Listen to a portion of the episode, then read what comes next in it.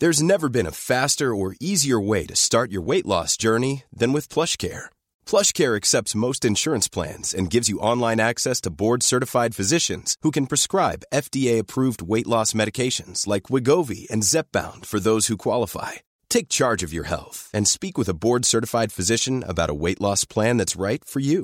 Get started today at plushcare.com slash weight loss. That's plushcare.com slash weight loss. plushcare.com slash weight loss. Quality sleep is essential. That's why the Sleep Number Smart Bed is designed for your ever evolving sleep needs. Need a bed that's firmer or softer on either side? Helps you sleep at a comfortable temperature? Sleep Number Smart Beds let you individualize your comfort so you sleep better together. JD Power ranks Sleep Number number 1 in customer satisfaction with mattresses purchased in-store. And now, save 50% on the Sleep Number limited edition Smart Bed for a limited time. For JD Power 2023 award information, visit jdpower.com/awards. Only at a Sleep Number store or sleepnumber.com.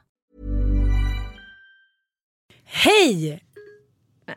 Du stänger av telefonen, vad fan är problemet? Alltså hur många poddar? Snart hundra poddar senare. Ja, men vi har, i alla fall ett bra, vi har en bra, bra glatt humör.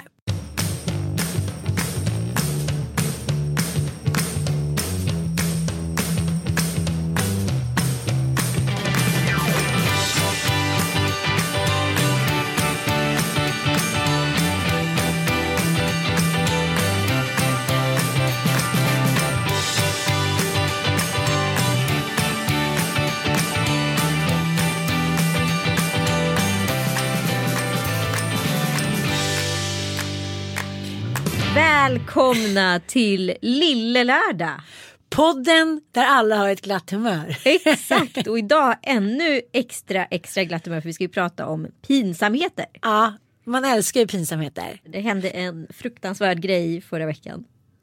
Men jag måste bara så här, uppa pinsamheter för de pågår hela tiden precis som liksom mens eller liksom toabesök eller eh, frukostflingor. Det är bara det att man glömmer bort dem. Ja, fast de är inte så fruktansvärda längre som de var för ett par år sedan. Förstår du? Att, här, alltså, hade någon walked in on you när du sitter på muggen när du var 15 år, då hade ju det varit som att jorden skulle gå under. Idag är det ju inte lika fruktansvärt. Idag kan vi till och med bli lite glada. Tjena, du kan stanna till.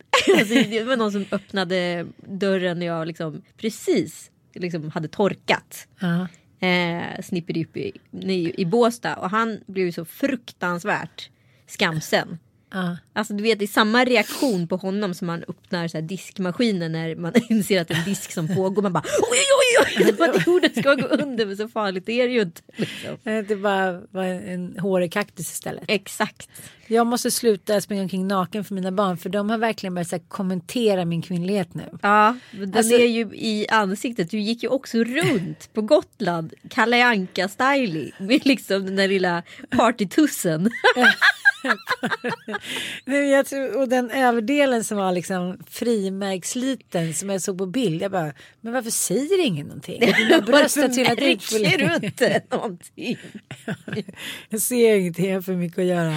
Nej men då igår så var det så här, gud vad du är hårig. Nej, Jo. är det sant? Och jag tycker inte att jag är särskilt hårig. Alltså, jag är utväxt stubb. Men det är väl inte samma sak som trollemorsbuske. Alltså, jag skulle nog definiera att jag såg Gotland mer som en trollemorare. en riktig rejäl mohikan.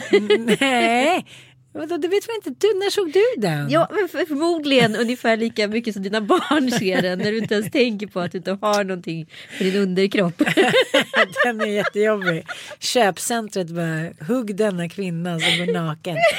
Ja, det kanske var pinsamt då. Nej, det var inte pinsamt. Det blir bara att man så här, har en vagina i ansiktet då och då som inte ens vet om att den är Du, blottad. du vänjer dig. Ja. Men det var ju roligt när vi smsade, var det igår natt? Nej, förrgår natt. Förrgår natt. Ja. Eh, någonting som sker när man är gravid, när man börjar gå in i liksom lite så här snart ska du föda stadiet. Och ändå tänker så här, men jag vill inte vara som vissa andra par att så här, nu blir vi gravida och nu stänger vi av allt som har med sex, lust, eh, liksom tvåsamhet att göra utan nu är vi så här mamma och pappa. Men alltså hur mycket än kämpar, det är inte lätt alltså. Nej, fan det är inte lätt. Kan vi bara så här, kan vi liksom eh, hålla om varandra lite, eller dunka varandras ryggar. När, när jag var nykär och hade träffat Mattias för en månad sedan och liksom, ja men tyckte själv att jag var råhet. Alltså då var det ju inte så mycket problem. Då kunde man inte låta bli varandra för då var det fortfarande kemiskt. Ja. Men nu går det jättebra att låta bli Det kommer ju filter på filter på filter. Alltså Mm. plus att så här, jag är också en tvååring som tar så jävla mycket energi. Ja. Alltså man kan göra liksom en stor grej per helg. Sen är man död. Ja. Och det så här, går ju ut över barnen. Det tycker jag är fruktansvärt också. För att så här, om man liksom engagerar sig för barnen eller för sig själv eller vad vad man nu gör. Så har man inte energi till mer. Sen har man inte liksom, räcker man inte till resten av helgen. Då funderar jag på så kanske bättre bara vara hemma och liksom chilla i två dagar. Men det tycker de inte heller är kul. Nej men alltså, jag tycker att det är ett jättesvårt dilemma för Mattias var ju på golfhelg och jag var ju då själv med alla barnen och deras kompisar hit och dit. Och så var jag så här, men kom hit, vi gör det. Men jag bara känner så här, jag pallar inte. När jag Nej. hade varit och badat med dem på Eriksdalshallen så Ja, skulle alla ha där mat hit och dit. Men vadå som att jag är så här, åh gud nu går jag över med alla barn och tar en drink upp hos Jenny. Alltså, jag vill, bara, jag vill bara stänga dörren och här, sitta lite framför tvn. Det, jag orkar inget mer. Men de vill ju göra grejer. Ja. Men hur, hur, hur tänker man då liksom? Jag, jag tänker som har pratat om förut. Vad skönt det hade varit. Om det hade funnits en farmor och farfar eller liksom. inte vet jag, någon husa, ursäkta uttrycket. Men som bara var så här. Men eh, då kan jag ta dem till badet. Så kan du ligga här och vila. Det börjar kännas också att man är så här vecka 30. Alltså jag börjar bli ganska trött liksom. Men jag känner också att jag är lite så här posttrött efter en ganska i efterhand intensiv semester. Ja. Att så här, den här helgen liksom nästan spenderades i sovrummet. Där liksom hela familjen också hängde. Större delar. Ja. Och så ibland gick vi upp och lodde lite mat eller gick ut och handlade något. Men det var inte så här att vi orkade ens ta oss till parken eller liksom. Men älskling du sprang i midnattsloppet också galna kvinna. Ja, skadad också. Eller skadad så här, beninflammation på båda benen. Det var inget kul. Men varför gjorde du det då? För jag är dum i huvudet. Vi kan börja där, ska Ja, vi sluta där. Jag vill inte prata mer om det. Nej, du, Men det gick bra i alla fall och eh, ja, jag kan gå. Men jag är jättestolt över min man som för ett år sedan aldrig typ sprungit en meter. Och sprang första gången två kilometer på 18 minuter och hade stannat ungefär 10 gånger. För att han är en sån storrökare. Och eh, ja, i helgen då sprang sin första mil och sprang det på en timme ungefär. Det var Jaha. otroligt. Wow, trots att han storröker. Ja, fortfarande storrökare. Men eh, jag är jättestolt. Tycker jag var skitcoolt gjort av honom. Men tillbaka till pinsamheter. Ni kanske har upptäckt att det har funnits en, finns en ny liten knapp på Instagram som heter Insta Stories som jag nu är ett stort fan av. För nu betyder det att jag inte behöver switcha från Instagram till Snapchat för att få ut mina liksom, dagliga Tourettes, tics, eh, humor, påhitt, eh, upplevelser etc. Utan jag blev väldigt glad för det här verktyget Insta Stories och då celebrerade det hela med genom att lägga upp en liten rolig film och säga så här just nu finns jag på Insta Stories och tänkte då bjussa mina nyfunna följare på Insta Stories med en lite rolig bild. Som jag bad Kalle ta på mig helt naken iförd handväska och då var det meningen att jag skulle sätta på såna här emojisar eh, på själva rattarna och snippirippi och skriva så här dagens outfit. Ni vet, jag gillar ju att spexa med det här med nakenhet. Ja. Det var bara att min man då inte kan det här med Insta-stories lika bra. Så han publicerar bilden. Så där står jag.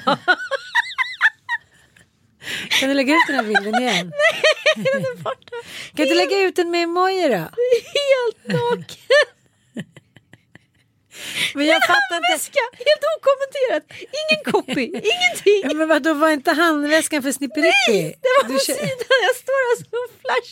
Jag sa så här, just nu finns jag på Insta stories och där står jag helt enkelt. Den paniken, det kanske rör sig om 30 sekunder. Man bara, han bara, "Det- den är publicerad, den är publicerad. Jag bara, är du dum i huvudet, är du dum i huvudet? Och så försöker vi båda få bort bilden och inte riktigt vet hur vi får bort bilden. Så det tar kanske 30, 30, 40 sekunder. Så det är i alla fall liksom några arma krakar där ute som har sett den. Så den är förmodligen skärmdumpad någonstans. Jag bara väntar på att den ska liksom komma upp rakt i nyllet på mig.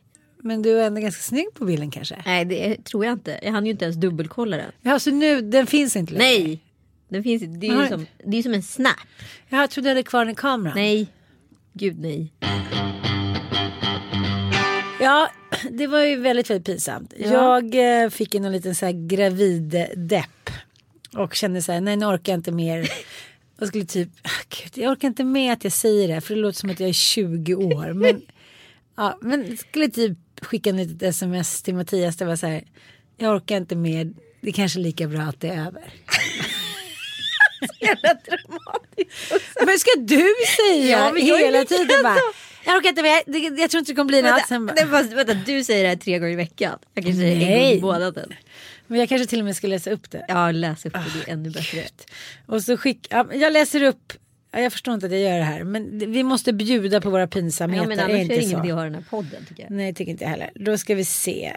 Det här skickas då till Gotlands-Åsa och Mattias. Och Gotlands-Åsa är ju då en kvinna som bor i ett hus på Gotland som jag kanske har träffat två gånger. Ja. Hej, jag känner mig så värdelös och sänkt och påhoppad och otrygg just nu att jag faktiskt har svårt att se hur vi ska kunna leva tillsammans. Och du, du verkar känna likadant. Välformulerad Så jag så lägga över också som att han är som en sak att göra. Jag åker bort med killarna i helgen. Men vadå, vad ska jag ta vägen? Jag orkar inte ens gå upp ur sängen, rulla ur sig. Så får jag försöka tänka ut en plan. Slash lösning. Älskar dig. Litet A. Hej! Ja men så här också korrekt som att det var så en 1800-tals kamrer. men ändå så här. Sekreterare. Han förstår att jag är ledsen eftersom jag avslutar med älskar utropstecken. Ja, det var det du tänkte. Det ska ändå vara så här good cup. Ja men du förstår ju att så här, det här är en du vet, hormonsjuk kvinnas sista önskan. Hej du skickar nog fel an. Ö, och sen är emojin är så här. Ö. Jag låtsas att jag inte har läst. Sköt om er. Solglasögon emoj väldigt Åsa. välformulerat av henne. Ja och då skickar Mattias så här. Men om du nu ska skicka såna här eh, mail. Eller om, så skickar Mattias då. Om du nu ska skicka såna där liksom sms. Då kanske du inte ska skicka till några andra. Jag bara. Och du, har skickat det som ett grupp-sms. Nej, två bara. Men hur kan jag få in Åsa Bolin på Gotland på det här? Jag förstår inte. Nej, jag vet inte. Men du vet man är så trött. Man bara äh, orkar inte bry mig. Hon förstår ju att det inte var. Han bara, men då blir det ändå så här. Ja men jag förstår. Jag ska, jag ska tänka på. Jag ska. rrrr. Men att jag liksom skammen att jag skickar såna där sms. Och sen skammen att någon annan också får det. Ja men det finns inte. Kalle gjorde ju en sån jävla rolig skamgrej på väg hem från semestern. Nu? Ja men alltså det här är så roligt så att och han fick ju och han är ju också så. Det här kan man ju tro om Kalle att han är så här. Han är ju konfliktsökare utav rang när han Ja. själv väljer det. Men sen är han ju en sån här som kastar liksom stenen och duckar. Ja. Eh, Också. att han så här hamnar i konflikt när han inte vill det. Det är ju typ det värsta han vet. Jag kommer ihåg att han så här initierade en grillfest med grannarna någon gång i Hammarby sjöstad. Och sen fick han sån panikångest för att han hade sagt det där så då liksom gick han en stor omväg runt huset varje dag för att han skulle slippa träffa dem och såna där grejer. Och det var ju inte för att de var, de var hemska eller någonting bara för att han så visste att han inte skulle kunna leverera den här grillfesten. Ja men såna där Ja, grejer. ja, jag förstår. Jag förstår. Så det här är liksom det värsta som kan hända honom. Alltså hans ångestattack ut efter det här smset. Det är så roligt jag håller på där. Han ska då skicka ett sms till våran barnvakt och fråga om hon är ledig. Och det är en barnvakt som inte vi har som regelbunden barnvakt utan då och då barnvakt. Så han skickar så här. Tjena Nicole, eh, hur är läget? Var länge sedan. Eh, vad gör du ikväll? Det är bara att han skickar det här till Nicole Hamann som är liksom försäljningschef på Google.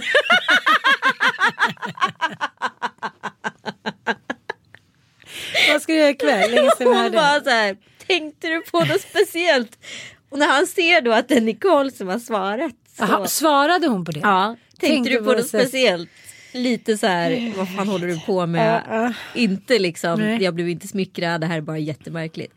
Du vet han får sån ångest där han vågar inte svara henne på flera timmar. Och jag bara säger det blir bara värre. Men varför skriver han inte bara så här väntar. ha ha ha du skulle till vår Ja barnvakt? men så skrev han ju det sen. Men så fick han inget svar på det heller. Nej. Jättejobbigt. Hon tror alltså fortfarande att han har försökt dra Ja. en liten rövare och typ så här ska du och jag typ. Ja, vad gör du ikväll?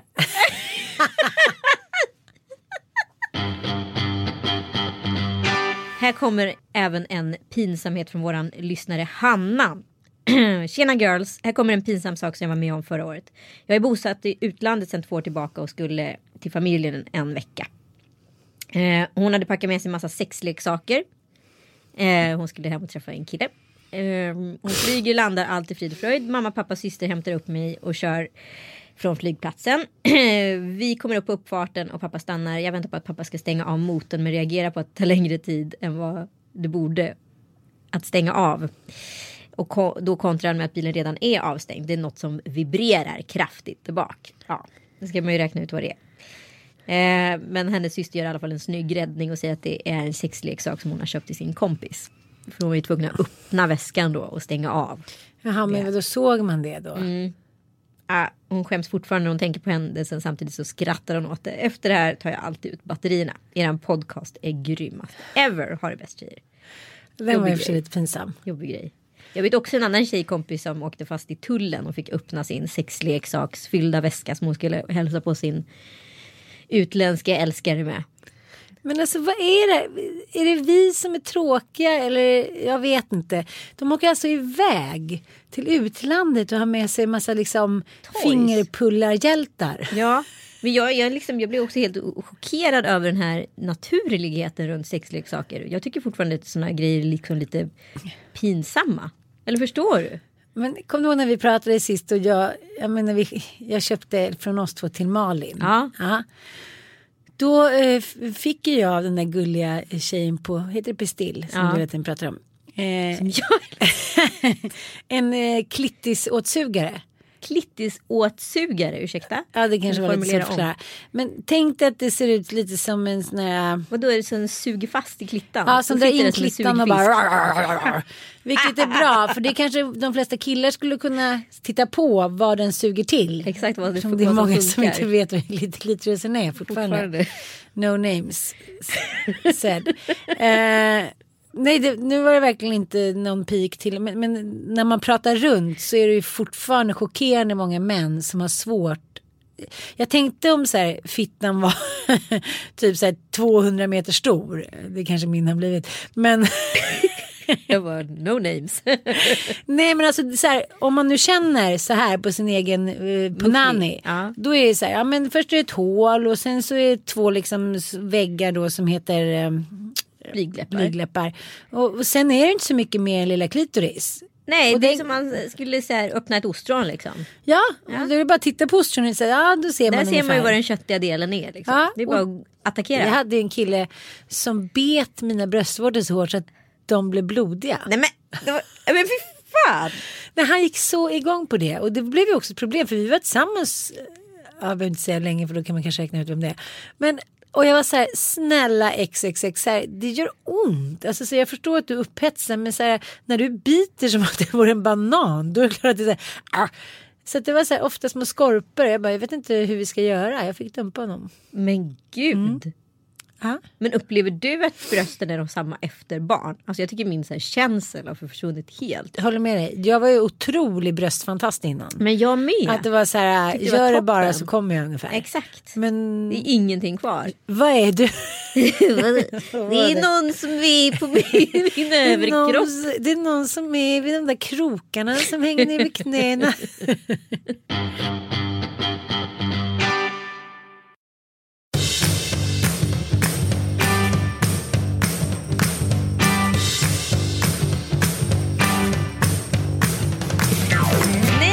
Konstigt egentligen. Alltså, så här, det finns ju vissa människor eh, också så här, fysiskt. Jag har flera polare som är så här, exceptionellt lika varandra. Det här var ju väl kända personer men jag har ju jättemånga kompisar som är så här. Oj hon är ny Karin.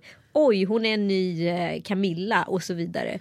Som liksom redan har, jag har haft en vän som redan har fyllt den positionen och sen så försvinner den personen på ett eller annat sätt ut ur ens liv som det kan göra under så här 20 år. Man har kompisar som kommer och går. Och sen plötsligt har jag en polare som ser exakt ut som den personen och är, agerar exakt likadant som den personen. Man bara så här, hur är det möjligt? Men menar du att precis som med själar som vandrar igen eller människor som liksom föds och blir ungefär samma. Är det människor som gemene man har ett väldigt starkt behov av? Nej, men jag tänker att så här, det kanske finns så här, nu, nu generaliserar jag enormt här, men kanske finns, låt säga att det finns hundra karaktärer av människor Ja. på jorden. Och alla de, precis som när man letar eller kastar karaktärer till tv-program exempelvis. Då ska man ju ha den så här farlige, den rolige, den vildsinte och så vidare. Eh, samma sak måste det ju vara med de människorna. Alltså, människan kanske inte kan omformuleras eller dupliceras i all evighet. Det kanske finns tusen mm. människokaraktärer. Och då kommer alltid den människokaraktären komma igen. Mm. Alltså det är nästan som en kattraser, förstår du? Att det snarare är en så här, det där är en eh, bengal med bla bla bla mm. grej. Men jag tänkte på en, jag tänkte på en liten grej i somras. Att så här, jag tänker såklart ganska ofta på hur det skulle varit om min mamma inte hade varit död. Och hur min mamma och pappa skulle varit som par. Ja. Liksom hur de skulle se ut, hur de skulle vara klädda och så här. Det är ändå liksom 15 år sedan som min mamma dog. Det är, jag menar, allt från mode till liksom hur de skulle varit idag och så här. Och så tänker jag att Mattias föräldrar är ganska lika men så, hans mamma är väldigt smal, hon gillar kläder. Alltså, de är lite samma stuk liksom. Ja. Och han är då kanske den personen som pappa hade blivit om han liksom inte hade blivit utsatt för alla dessa prövningar. Ja, Trygg och stabil och hjälper till och tar tag i grejer och så här. Mm. Och då känner jag så här, någon kanske har sänt de här till mig som en liten tröst. Mm. Förstår du lite vad jag menar? Ja, att jag känner så här, det där är lite som min mamma. Sen är de väldigt olika personliga, liksom, personligheterna. Men det är ändå liksom det som de skulle gjort för mig gör nu de. Mm. Förstår jag menar? Nu är de i huset på Gotland och fixar och städar och ser till och liksom håller efter och sånt där. Och det skulle säkert mina föräldrar också ha gjort.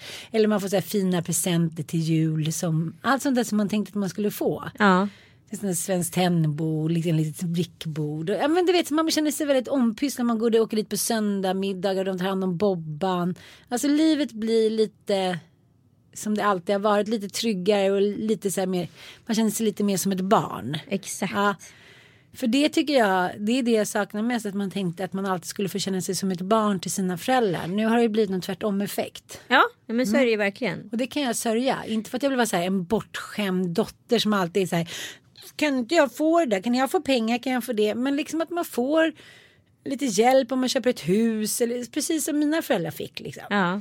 Nej men den biten har ju inte jag heller. Alltså Nej. mina föräldrar är ändå i livet och ja, fungerande par liksom. Men eh, jag tycker inte det räcker liksom att säga att man här, saknar sitt barnbarn. Ja, hon finns ju här. Det är ju bara att komma och hälsa på. Det är ju inte svårare än så.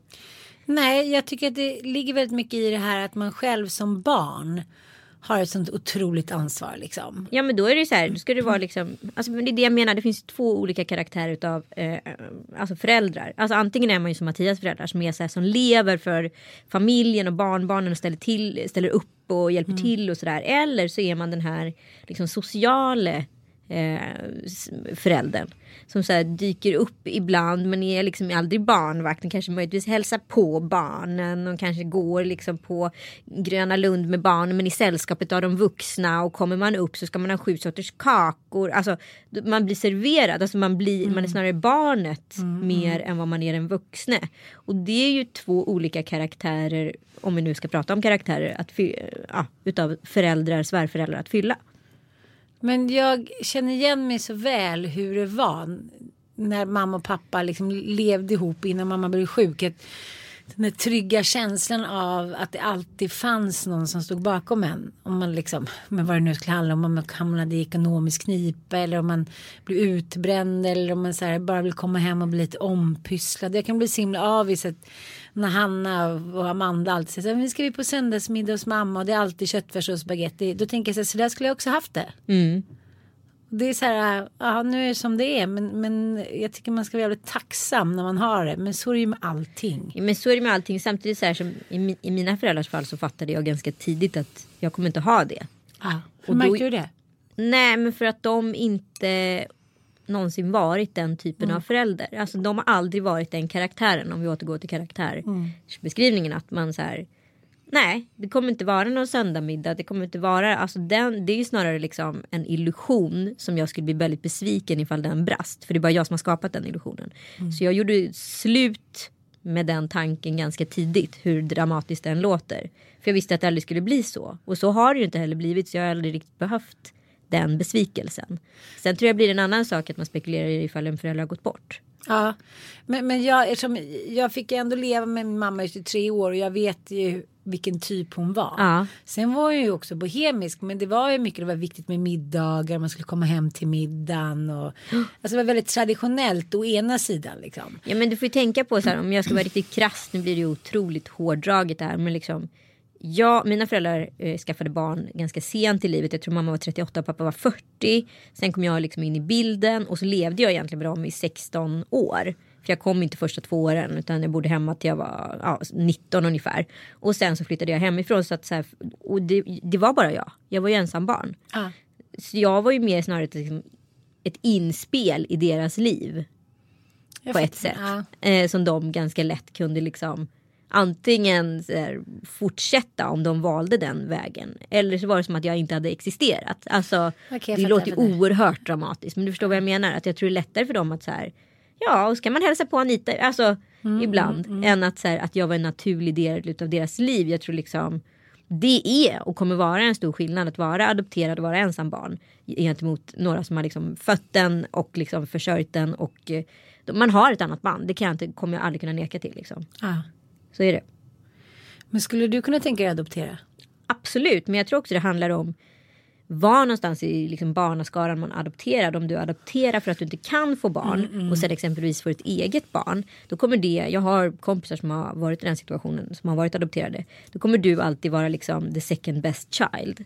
Men om du liksom har, skaffar egna barn och kan få egna barn och sen adopterar då får du en annan position i familjen för då blir det liksom hela familjens lilla bebis. Liksom. Ja, jag fattar. Eh, och de barnen är mycket lyckligare än de som kom tidigt och sen så kom det där kärleksbarnet efter ett tag. Liksom. Ehm, alltså jag tror att allting handlar om liksom, omständigheten. Sen är det ju inte så lätt att adoptera idag som det var förr i tiden i och med att idag så måste kvinnan vara en viss ålder och barnen måste vara en viss ålder och du, det är väldigt många som står före i kön om du redan har egna barn. Jag tycker det är bra. Mm.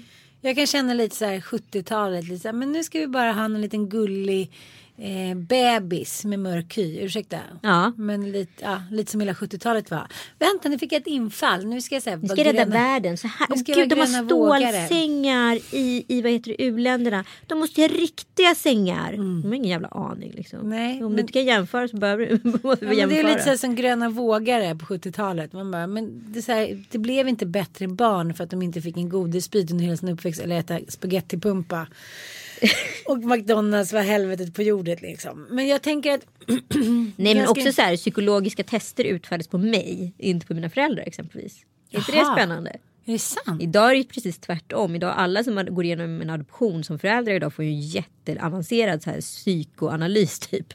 Men vad då på dig? Nej men det kom ju ett soc-tanter och kollade så att jag var frisk i huvudet men inte liksom mina föräldrar var per definition. Och jag vet ju några föräldrar som har riktiga nutcases. Liksom. Ah,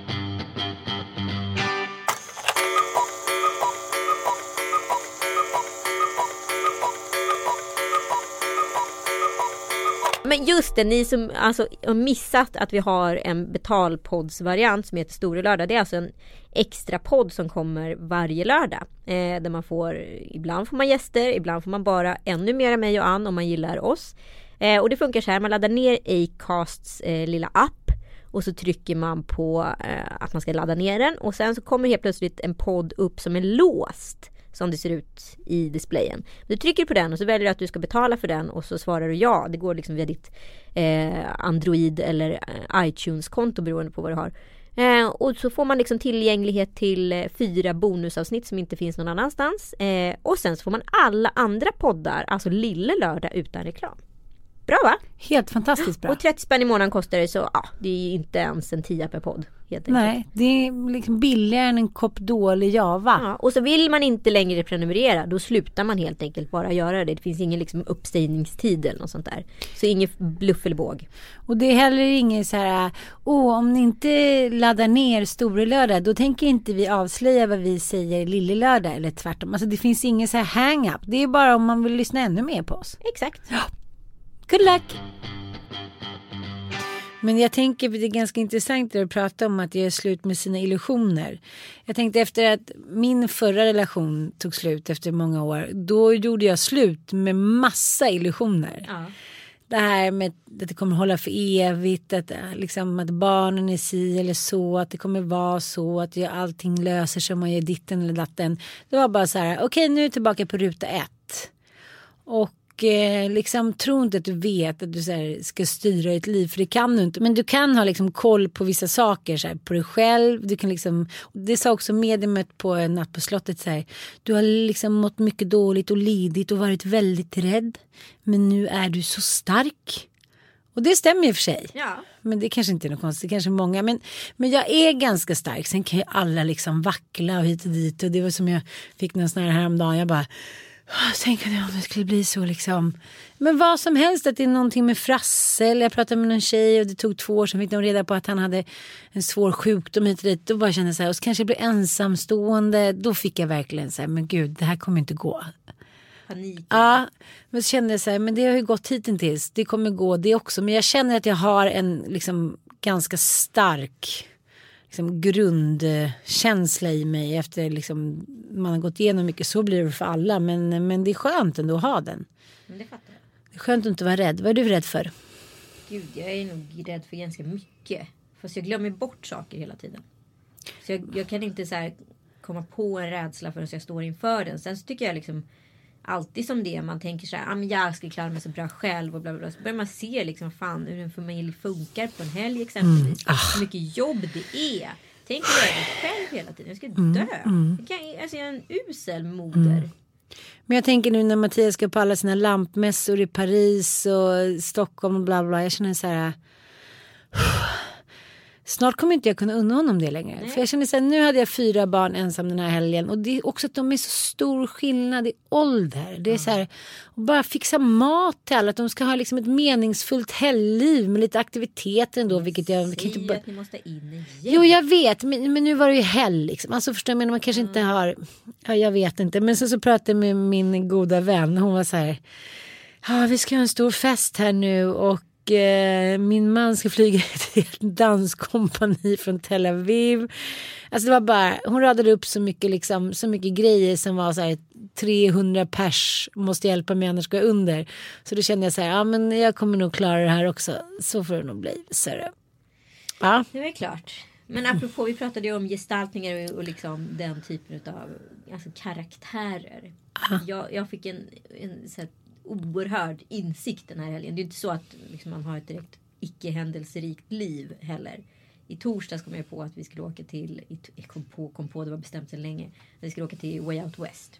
jag ville ha gått på den festivalen så himla mycket. Jag, tänkte, jag var där för två år sedan och gjorde Fyllepodden och då var jag liksom bara där över dagen. Och gjorde tre intervjuer och så åkte jag därifrån så bara kände jag på kvällen och då var ju Tom Allan nyfödd. Liksom. Jag bara så här, fuck I wanna be here. Det här är för kul liksom. Jag är en gammal festivalare. Det är klart att jag ska hit liksom. Så jag haft det som en så hemlig dröm. Och så fick, kom det upp ett, eh, en förfrågan om jag ville gå. Och så var jag så ja det är klart jag vill gå. Så jag och en kompis åkte ner hur som helst på torsdagen. Och så bara så här inser jag så här. Att när jag såg själv en person på festival. När jag var 16-17 år. Och hade dragit till Roskilde någonting. Så tänkte jag så här, vad fan gör en 38-åring här? Ah. Och precis så kändes det. Vad fan gör jag här? Men den där ångestbilden du la ut från hotellrummet. Jaha, nej men gud, alltså hotellet, där njöt vi. Jo, men jag menar, jag bara kände så här, varför, ja men jag tänker nog om ni hade bott i tält, vilket ni aldrig hade gjort. Nej, men, men den här idén att du, liksom, du har haft någon tvångstanke du måste tillbaka på festivalen. Och för, jag tillbaka till brottsplatsen. Ja. Alltså, jag ska men... känna det där som jag kände då. Fast göra det liksom på det sättet. Jag kommer ihåg att jag rullade in backstage genom kissrännan. Eh, där killarna pissade. Så det var liksom fullt med piss på marken för att komma in backstage på Lollipop. Eh, 1999. Så hela jag och min kompis Isabelle var dränkta i urin. Och vi får tvätta händerna liksom i vad heter det, trummisen i Fate No Mores Evian. För att vi stinker så mycket. Nej. Och sen kommer vakten och släpper ut oss och då hade vi hunnit hänga med Della Soul och några och tyckte det var, det var liksom drömmen. Nu går man ju bara liksom in på vippen. Jag tycker det är på riktigt ett sånt jävla misslyckande med Way Out West. För det är så här en alkoholfri, köttfri och mjölkfri ah. festival. Som serverar glass och milkshake typ. Nej men förlåt. Och sen så vad heter det. Är den alkoholfri också? Ja. Och då, vad är det som sker? Jo, då kan alla betala mig för att komma in i vippen. Det är inte så att jag inte står ut med det. Men det blir ju hyckleri. Om man nu ska köra alkohol så är det helt tomt ute på festivalområdet. Alla står inne i vippen och krökar. Jaha, det där hade jag ingen aning om. Nej, du menar alltså att man kan betala sig en summa för att komma in Ja, på men du VIP? så kan uppgradera ditt band Ah. och så får du gå in och så får du dricka alkohol. Och det är ju det folk vill. Antingen sitter de ute i buskarna där, där, där man tältar eller utanför festivalen och halsar en, en vinare. Eller så kan man köpa en öl inne på området som du brukar. Fast det kan du inte den här gången. Utan nu är det alkoholfritt där så det är helt tomt. Förutom framför den scenen där en viss konsert är. Och jag tycker det är ett totalt misslyckande. Och vilka träffar du backstage då? Jo, du träffar samma personer som du träffar i baren på Rish. Du kan ju för fan lika gärna starta en Facebookgrupp. Liksom. Så här, vi som går på Rish och också råkar befinna oss samtidigt på Way Out West. Alltså, ärligt talat. Det var, så här, det var som att åka och vara med om en Stockholmskväll. Ja, men då vilka träffar du då? Olof Lund. Ja. Eh, jag träffar eh, Pamela Bella Fasta. Eh, jag träffar eh, Daniel Paris. Jag träffar eh, eh, Margot Ditz. Eh, och, så, och så vidare. Liksom. Alltså Petra Tungården. Alla personer som man kan potentiellt träffa på Rish en fredag after work. Men vadå, du tyckte inte att det var ett dugg kul? Nej men och grejen är så här, man kan inte bygga upp en festival på att Libertine ställer in. Att det är den stora skandalen som kan hända. För Libertines har ställt in så länge jag vet att de har existerat som band. Det är alltså... Mer väntat än oväntat. Det är alltså... Socker till Ja, ja. Ja, Har, de, har de någonsin inte ställt in? Nej men exakt. Det är mer så. Man undrar egentligen vad de lever av som de alltid ställer in. Ja, och sen så har jag hört så mycket så här, liksom, grejer om Sia-konserten. Det som skulle man, man kunna credda om den det är väl att den var visuell, att det hände någonting mer, att hon som artist har ställt sig utanför artisteriet. För idag, 2016, räcker det inte bara att vara en person som står. Jag kollar på Morris exempelvis, men efter tio minuter så är man ju trött på honom. Även hur bra och politisk och fantastisk och briljant han är. Men så du kan inte stå och kolla på en gubbe som står och giggar i två timmar idag. Nej. Det håller inte. Du måste, alltså så här, alla houseakter eller till och med Håkan Hellström har ju en stor visuell show. Eh, om du inte har det, Sia hade liksom två fantastiska dansare som hon alltid jobbar med som var där. Och man vet inte ens om det var Sia som var där för det var både playback och det var singback. Och sen så var det de här dansarna. Så det skulle ju i princip kunna vara vem som helst i och med att Sia i, i, är liksom anonym som artist. Och det blir också knasigt. Det var ju tydligen jättebra. Men det var ju för att det var visuellt. Det räcker inte att vara ett band som giggar i två timmar idag. Det krävs nog mer. Men jag tror att så här, festivaler kommer dö ut. Inom tio år kommer inte finnas en festival. Nej men det kommer inte vara på det här sättet. Det måste vara som Burning Man. Det måste vara som något annat. Mm. Det, måste vara ett koncept. det måste vara ett kreativt koncept. Mm. Som där liksom musik snuddar vid konst eller tvärtom. Burning Man, jag var på väg dit. Klart det var. jag vill också åka dit. Ja, men Det jag tycker det är nu. Man skulle åkt dit för ett par år sedan. ja, men det låter bara helt galet. Jag är lite liksom rädd för mig själv vid sådana här tillställningar där man inte är i Sverige. När man tänker så här, åh, här vet ingen vem jag är. Och, det här verkar ju kul. Jag liksom, nu kör vi. Och sen bara, hej, jag var en apa i typ schimpanskläder. Alltså, Det är ungefär som att vara en natt på slottet. jag får feeling. I'm a monkey. I'm a monkey whore. Ja, ta hand om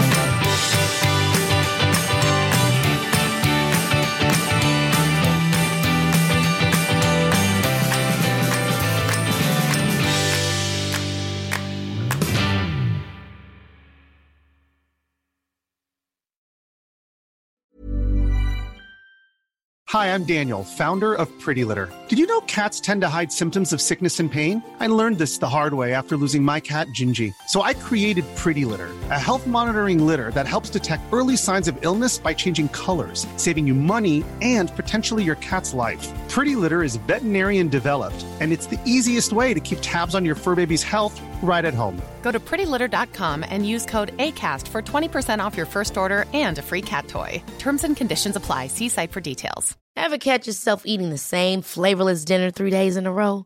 Dreaming of something better? Well, HelloFresh is your guilt-free dream come true, baby. It's me, Kiki Palmer. Let's wake up those taste buds with hot, juicy pecan-crusted chicken or garlic butter shrimp scampi. Mm. Hello Fresh. Stop dreaming of all the delicious possibilities and dig in at HelloFresh.com. Let's get this dinner party started.